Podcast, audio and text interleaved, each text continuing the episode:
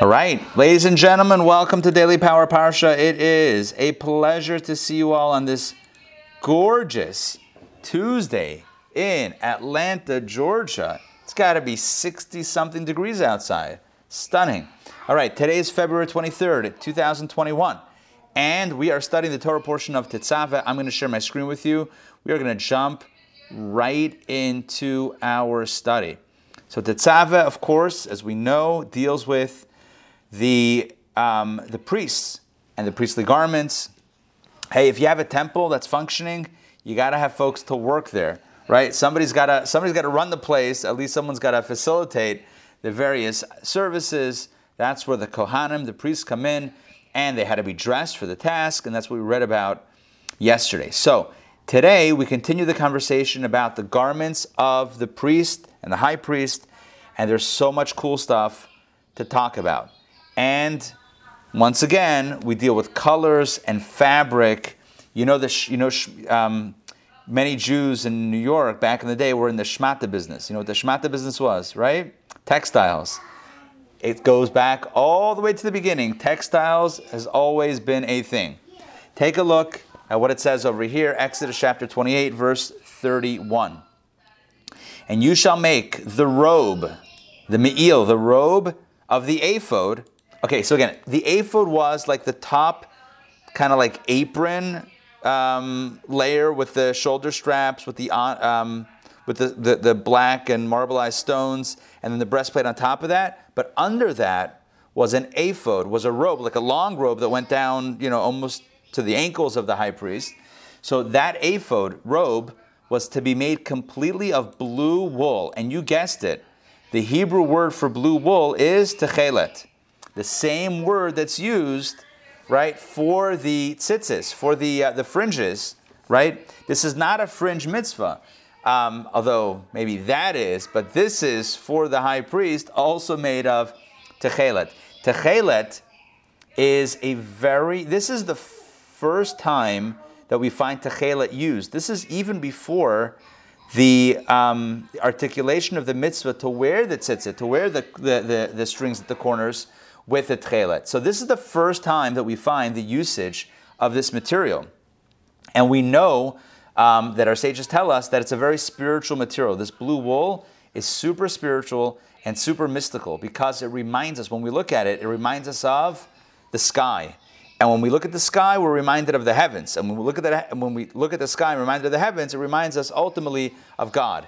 Yeah, there's a few steps that we missed along the way. And of course, God is as much here as he is in the sky. God's not really in the sky, but it just reminds us, when we think of God being higher and greater and up, so it just reminds us of those themes and those concepts. All right, so this robe was made out of blue wool, the techelet. Let's continue, verse 32. Its opening at the top shall be turned inward. Its opening shall have a border around it, the work of a weaver. I'm assuming it means an inverted collar. Are you guys getting that? The opening at the top should be turned inward.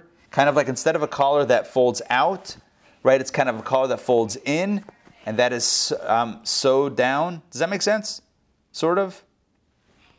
This is my attempt at deciphering the original command, so don't take anything as set in the sewing machine. All right, so its opening shall have a border around it, the work of a weaver. It shall have an opening. Oh, take a look. It shall have an opening like the opening of a coat of armor. There you go. It shall not be torn. So no, like, you ever see those garments that have like a collar, but then there's like a slice down in the middle, kind of like, So I think that's what it means. It should not be torn. The idea that it should just be a crew cut, not a V-neck, something along those lines. Something along those lines. Let's continue. And this is the part that I love. I mentioned this last night in our jewelry workshop, but I love this verse. And on the bottom hem of this blue robe, this gorgeous blue robe made out of wool, the bottom hem, you shall make pomegranates, like decoration, like little decorative fringe things. The pomegranates should be made of blue, purple, and crimson wool. So they're wool pomegranates, and they should be placed on its bottom hem all around, and golden bells in their midst all around.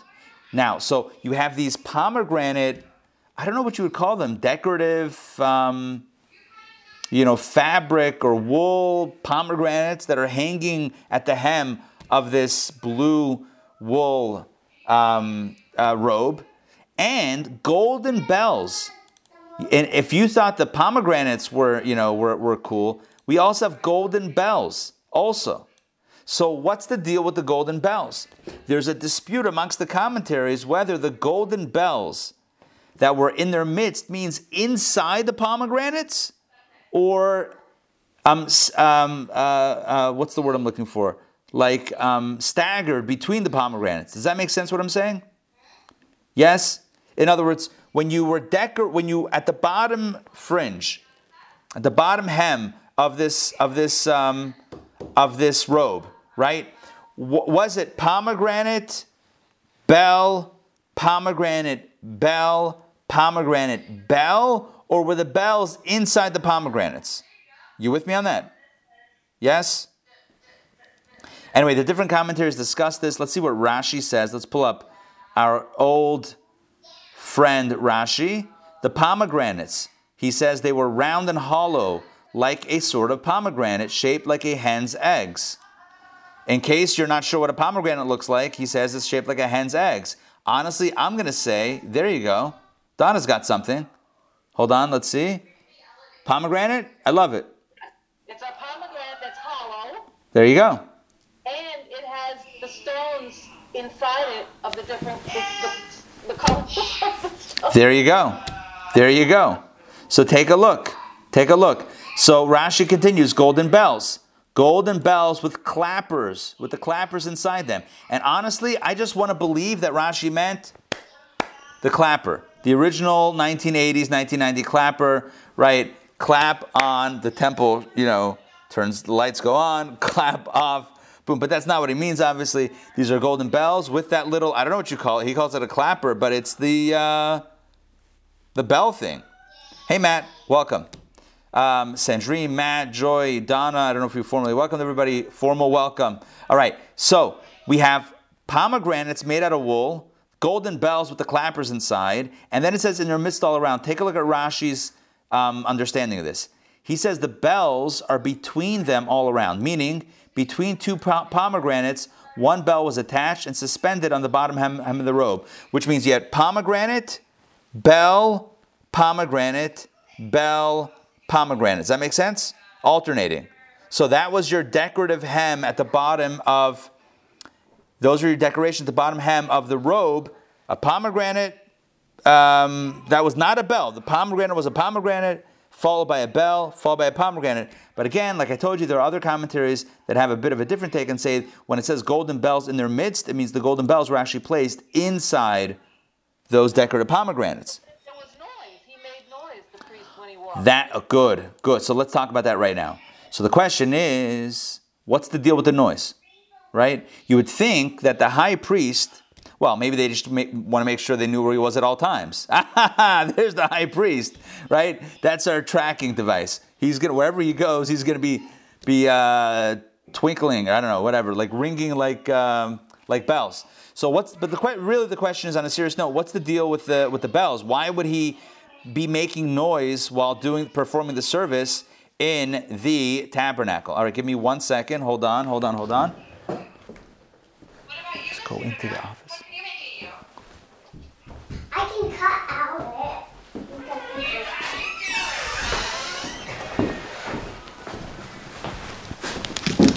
it. Okay, so basically, the question is asked, why the noise? You would think in the temple, the high priest, it should be a calm and serene and spiritual environment.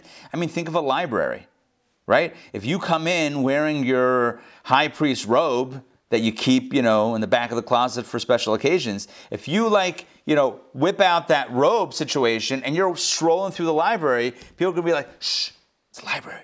What are you doing? What's with the bells? Right? And so you would think, maybe not that the temple is a library, but what's the deal with making so much noise? I'll share with you a beautiful insight.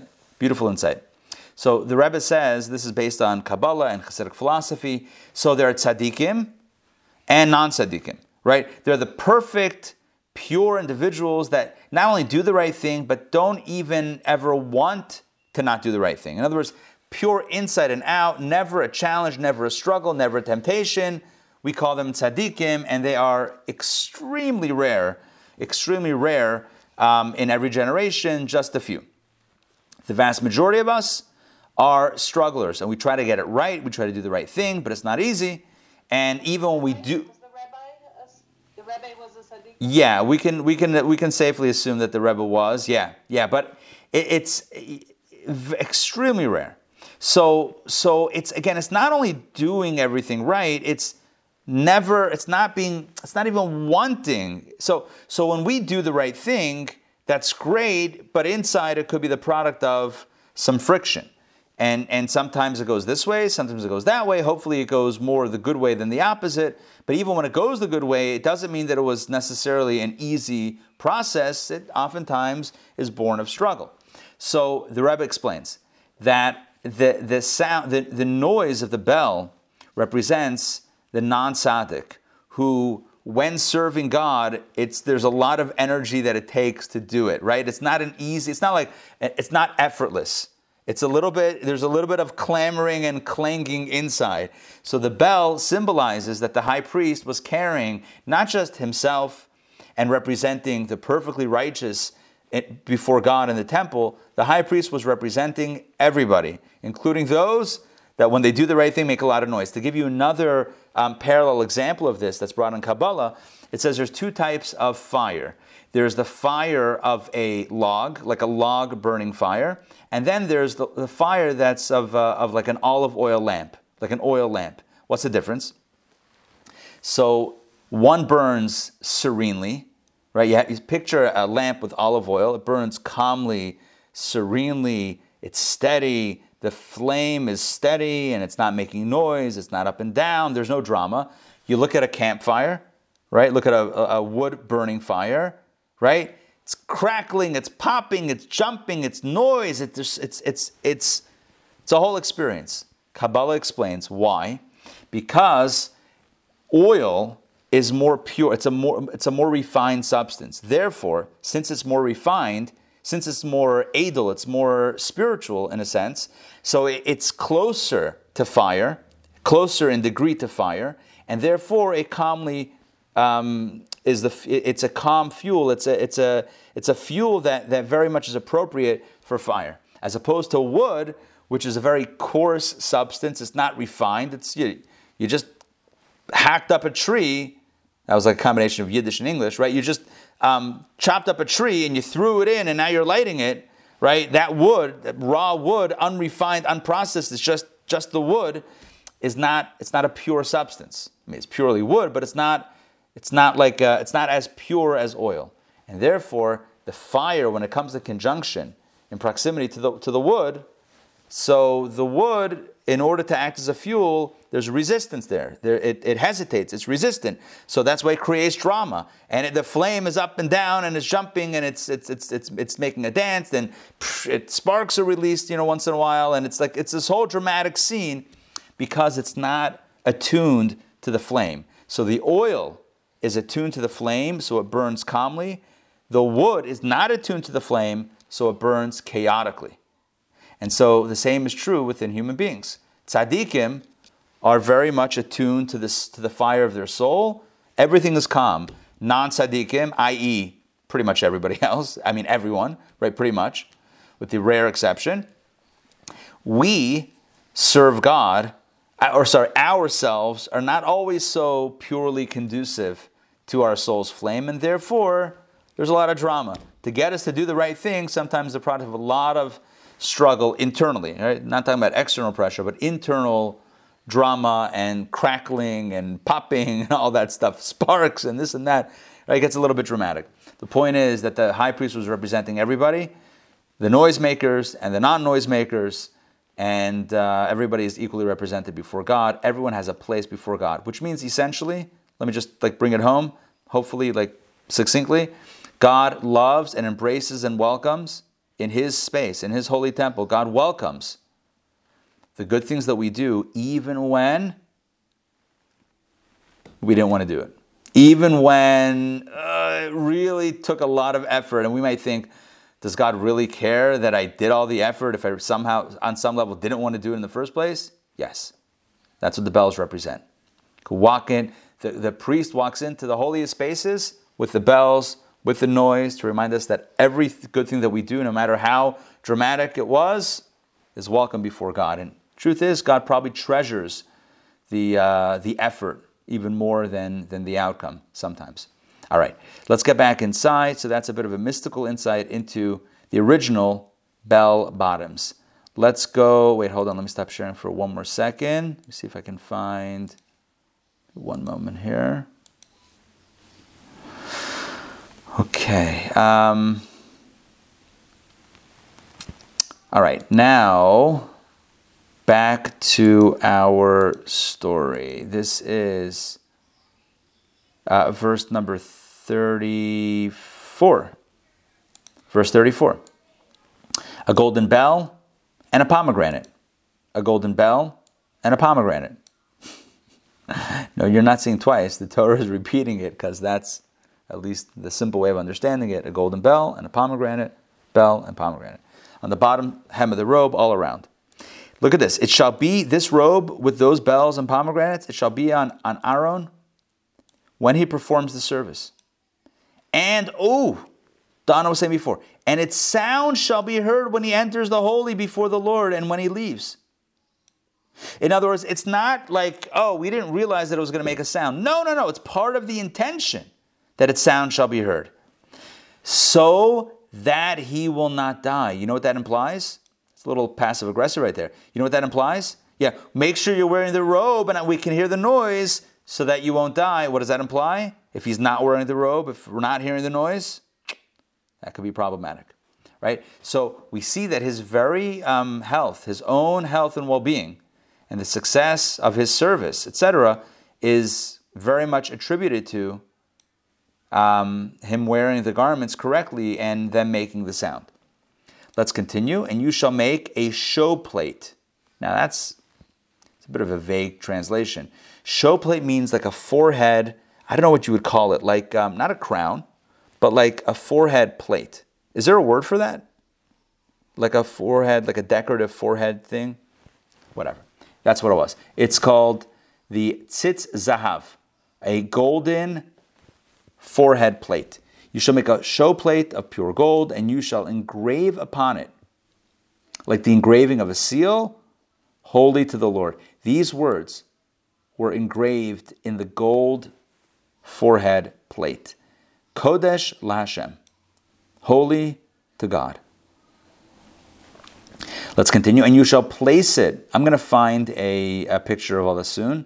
And you shall place it, this forehead plate, upon a cord of blue wool. So basically that's how it attaches to the head, right? So it's got like the front is gold and it's engraved, and then it has like a wool cord that attaches to the head. And it shall go over the cap, and it shall be opposite the front side of the cap, which means that he also wore a hat, like a bit of a hat that he wore, and this went over it, the straps went over it, and then it went in the front. Does that make sense at all? Am I like depicting it correctly? Yeah, sort of. You have pictures? Okay, hold on. Let me see if I can find... Let me try to open this up, see if I can find a good picture. High priest forehead plate. Let's do like Chabad. Make sure we get like... a good source here. Oh, okay. Yeah. Cool. Looks like we found something. Looks like we're in business, folks. All right, let's open this image in a new tab. Boom shakalaka. I'm going to share the screen once again. Let's look at this together.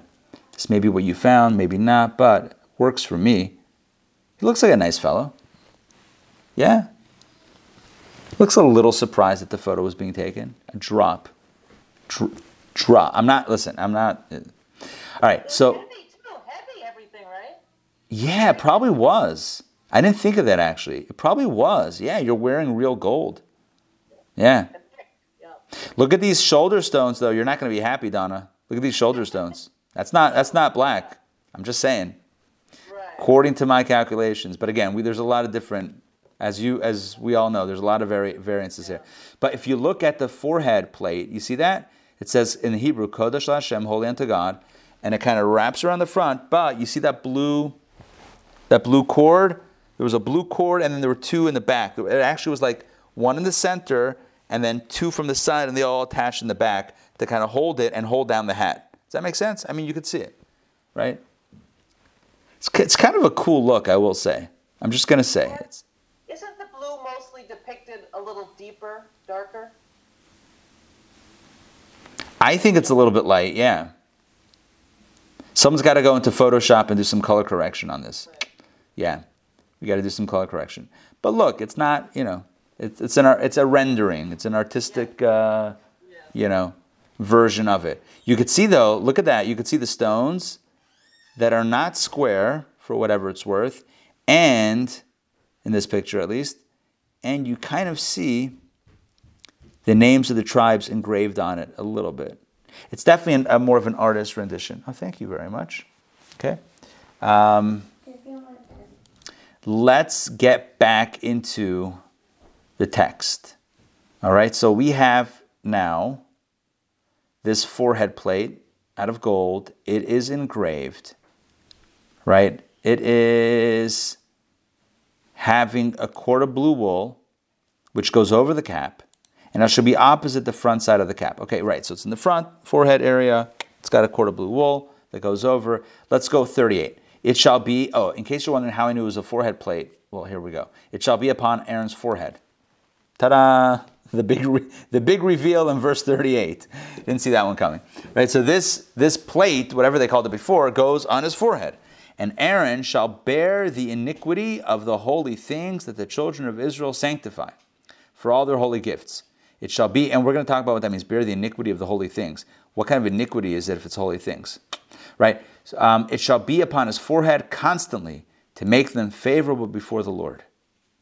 Now, before we get to the next item, let's see if we find a Rashi on 38. Let's see what we have here.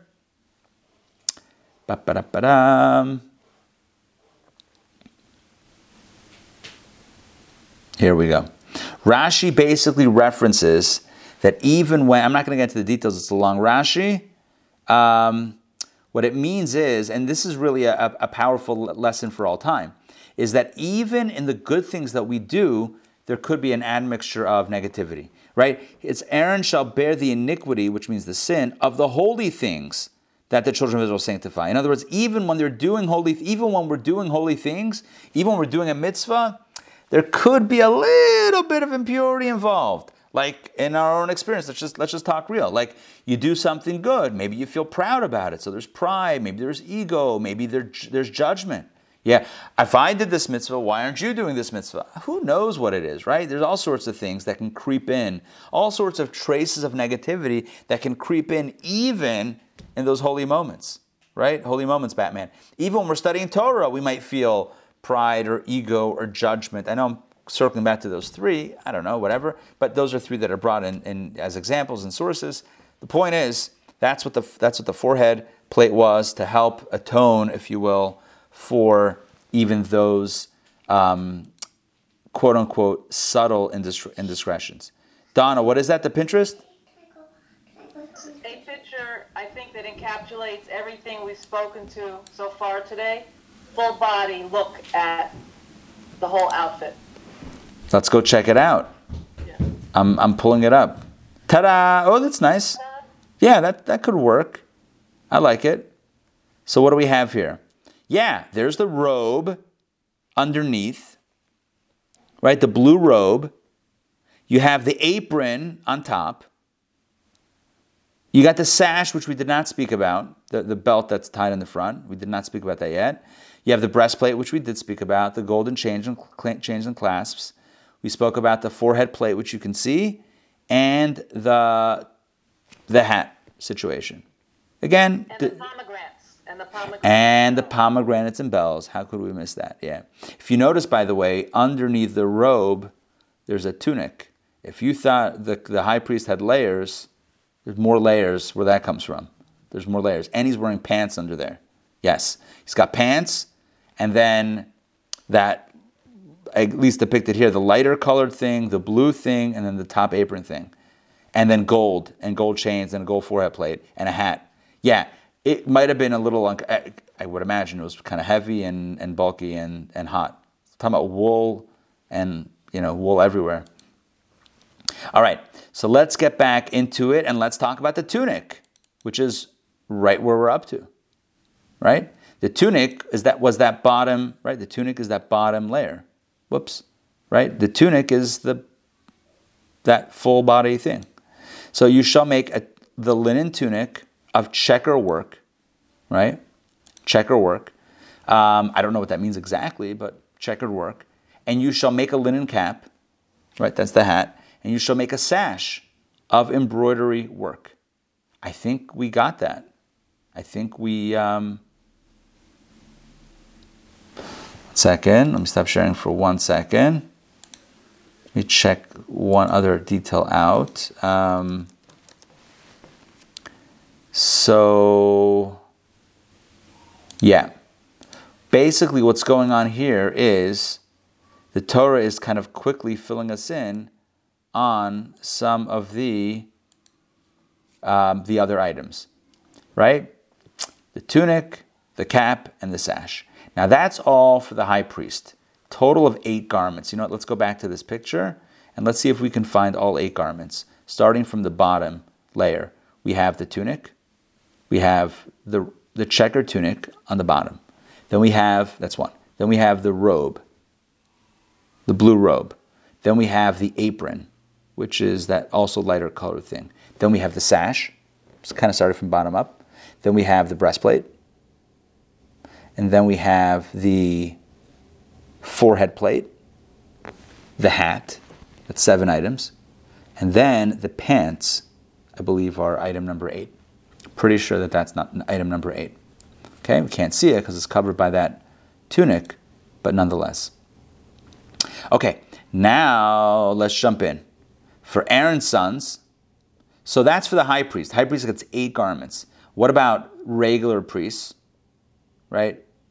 Everyone else, all the other priests. For Aaron's sons, who were the original priests, you shall make tunics, so also that longer robe thing, and make them sashes, belts, and you shall make them high hats for honor and glory. And pants, right? That's number 4. So 4 garments for the regular priests, 8 garments for the high priest. So the regular priests also get a hat. So they get, again, there's pants, there's the tunic. I don't know why I'm doing like that with the tunic, but a tunic. And then a belt and a hat. With these you shall clothe Aaron your brother and his sons along with him, and you shall anoint them and invest them with full authority and sanctity so that they may serve me as Kohanim. It's really a beautiful word. Invest them with full authority. In the Hebrew, it's mileta et yadam, which literally means to fill their hands. So here's translated as invest them with authority, but literally means fill their hands. So it's an interesting imagery. Fill their hands. And make for them, in case you were wondering where I got pants from, not literally, right, but in this discussion, verse 42 rounds it out. And make for them linen pants to cover the flesh of their nakedness. And this is both for the regular Kohanim as well as the high priest, obviously. They shall reach from the waist down to the thighs. That was the 4th and the 8th garment for the Kohanim and high priest and the Kohen Gadol, respectively.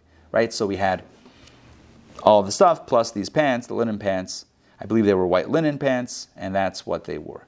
They shall be worn by Aaron and by his sons when they enter the tent of meeting, all these garments, or when they approach the altar to serve in the holy. So, again, just to clarify, because at this point you and I understand these verses, really, hopefully understand these verses well. So, all these garments need to be worn when they enter the tent of meeting. That's that building. Remember the building inside the larger space?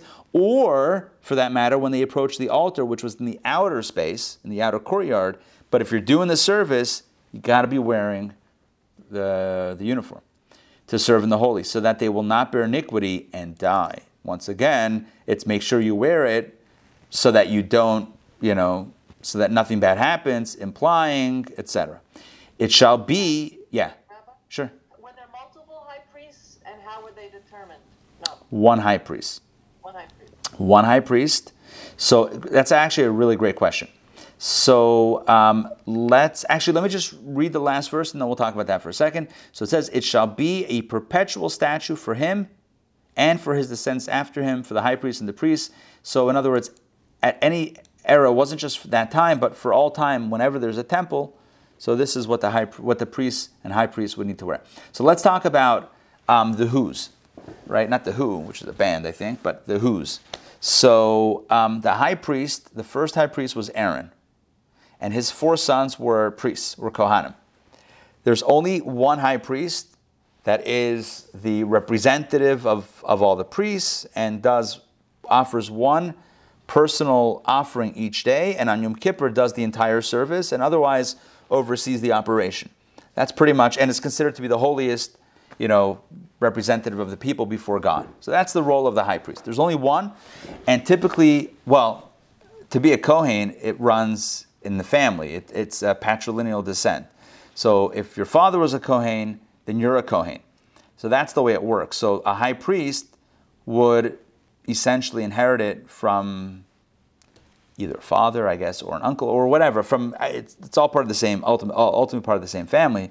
So it would be the high priest was anointed by the leader. So like Moses anointed Aaron as high priest per the word of God, and then later on it was the leader or the prophets who would anoint the high priest. So that's the way it would work, but only one high priest in each generation. Along those lines, unfortunately, in Jewish history, it wasn't at the later points in time of the temple, of the Second Temple, things got a little bit corrupt. And there was a time when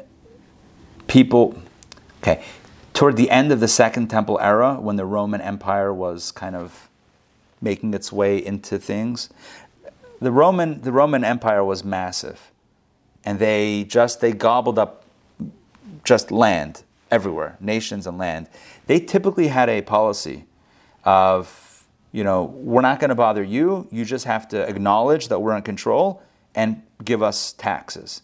So they didn't want to make everybody Roman, wear togas. It was just like, okay, you're under Rome, right? Yes, you're Roman. Good. And you got to pay us a tribute. Done. Well, at a certain point in time, that's what was going on toward the end of the Second Temple era. At a certain point in time, the relationship got a little bit more strained, and there was more friction, and things got a little bit more complicated. And the Romans started putting in officials to kind of oversee Judea, Israel, and to govern the Jewish community. And it was a slow evolution toward that. The first time that happened, it was Jews who brought them in to settle a dispute. Don't ask. There was somebody who died, and then 2 people that were vying for leadership, not the high priest role, but for a leadership role, and they couldn't work it out.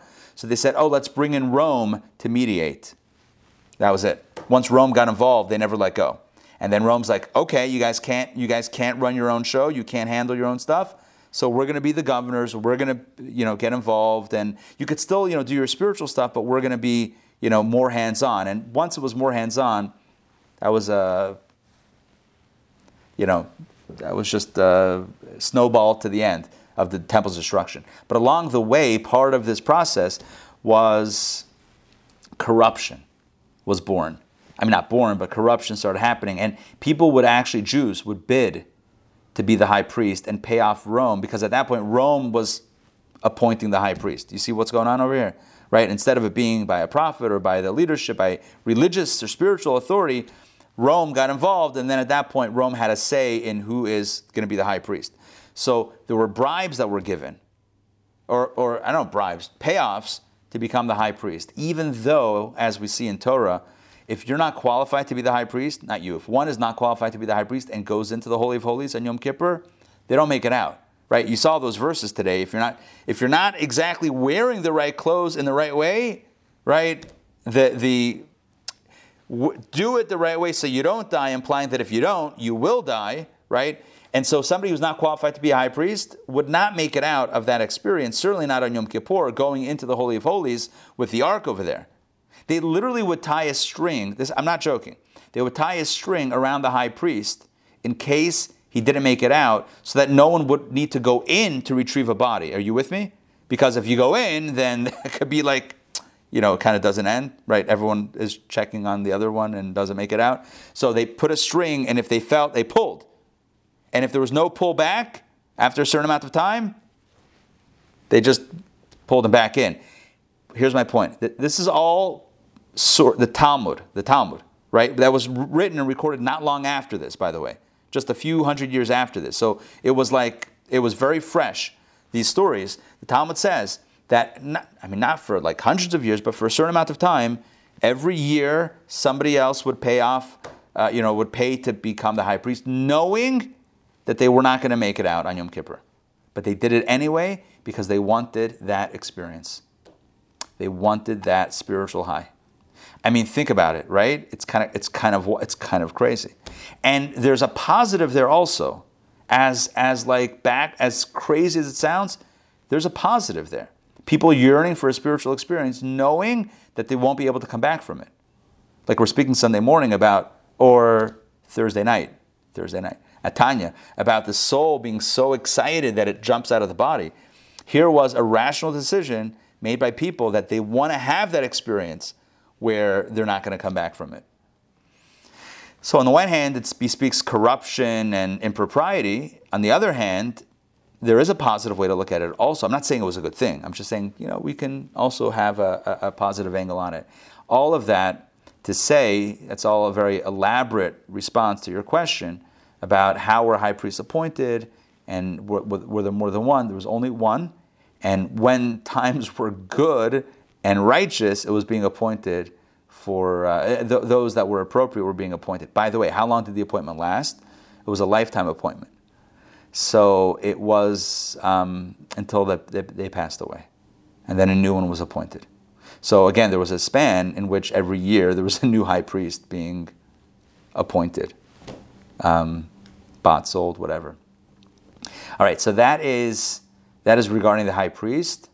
One other thing about the high priest is that when the high priest died, that is when all the people that were in the city of refuge who had inadvertently taken the life of another and had to go away into exile and to, fix up their own stuff. When the high priest died, so that's when the exilees or whatever in the city of refuge would go free. So cities of refuge, more than one. Which is why it says the mother of the high priest would bring food to the people in the cities of refuge so that they wouldn't pray that her son die. Are you with me on that? You see what's going on here? When the high priest died, they would be able to go back into the community. So you can imagine they were probably hoping that he would die. So his mother, literally it says it, his mother used to go around with babka. I'm adding babka. I'm just embellishing here, right? I'm sure they didn't have babka then, but with babka, with some kugel, some schnitzel maybe, some shawarma, who knows, whatever the taste was then, to give them food, because food always works. That's the bottom line, right? The way to a person's heart, that's it. It's through the food. So now it's Sephardic food for the Middle East. It's for sure, right? For sure. It's like, they wouldn't have any gefilte fish. They would throw back at you. Yeah, they would gefilte fish. What is that? It's so interesting because even within Sephardic food, right, there's so much of a variety. Like I remember there were some guys that were studying at Georgia Tech, and they were from Panama, Panamanian Sephardic Jews. And wow, they had their own take on stuff. I mean, these guys, when they would go to the, Chabad over there by Georgia Tech, not too far from here, I mean, they would be like, what is this? Not even Jewish food. Like, what are you serving? Like, what is this? This is not Jewish food. What is it? It's Shabbos. What are you serving? It's just interesting because, I grew up with Ashkenazi Shabbos food and in general Ashkenazi food. And like, it just, you think that is Judaism. And then you're reminded it's a little bit more colorful than just, it's not monolithic. There were 12 tribes for a reason, right? It's about diversity of culture, experience, language, dress. But certainly the high priest's mom would bring whatever was good then and in, you know, in palate then they would bring. By the way, speaking of food, who doesn't like speaking about food? I have a thought. Oh, what is that? Oh, you know what? Give me 1 second. I may have to take this call and end, but give me 1 second.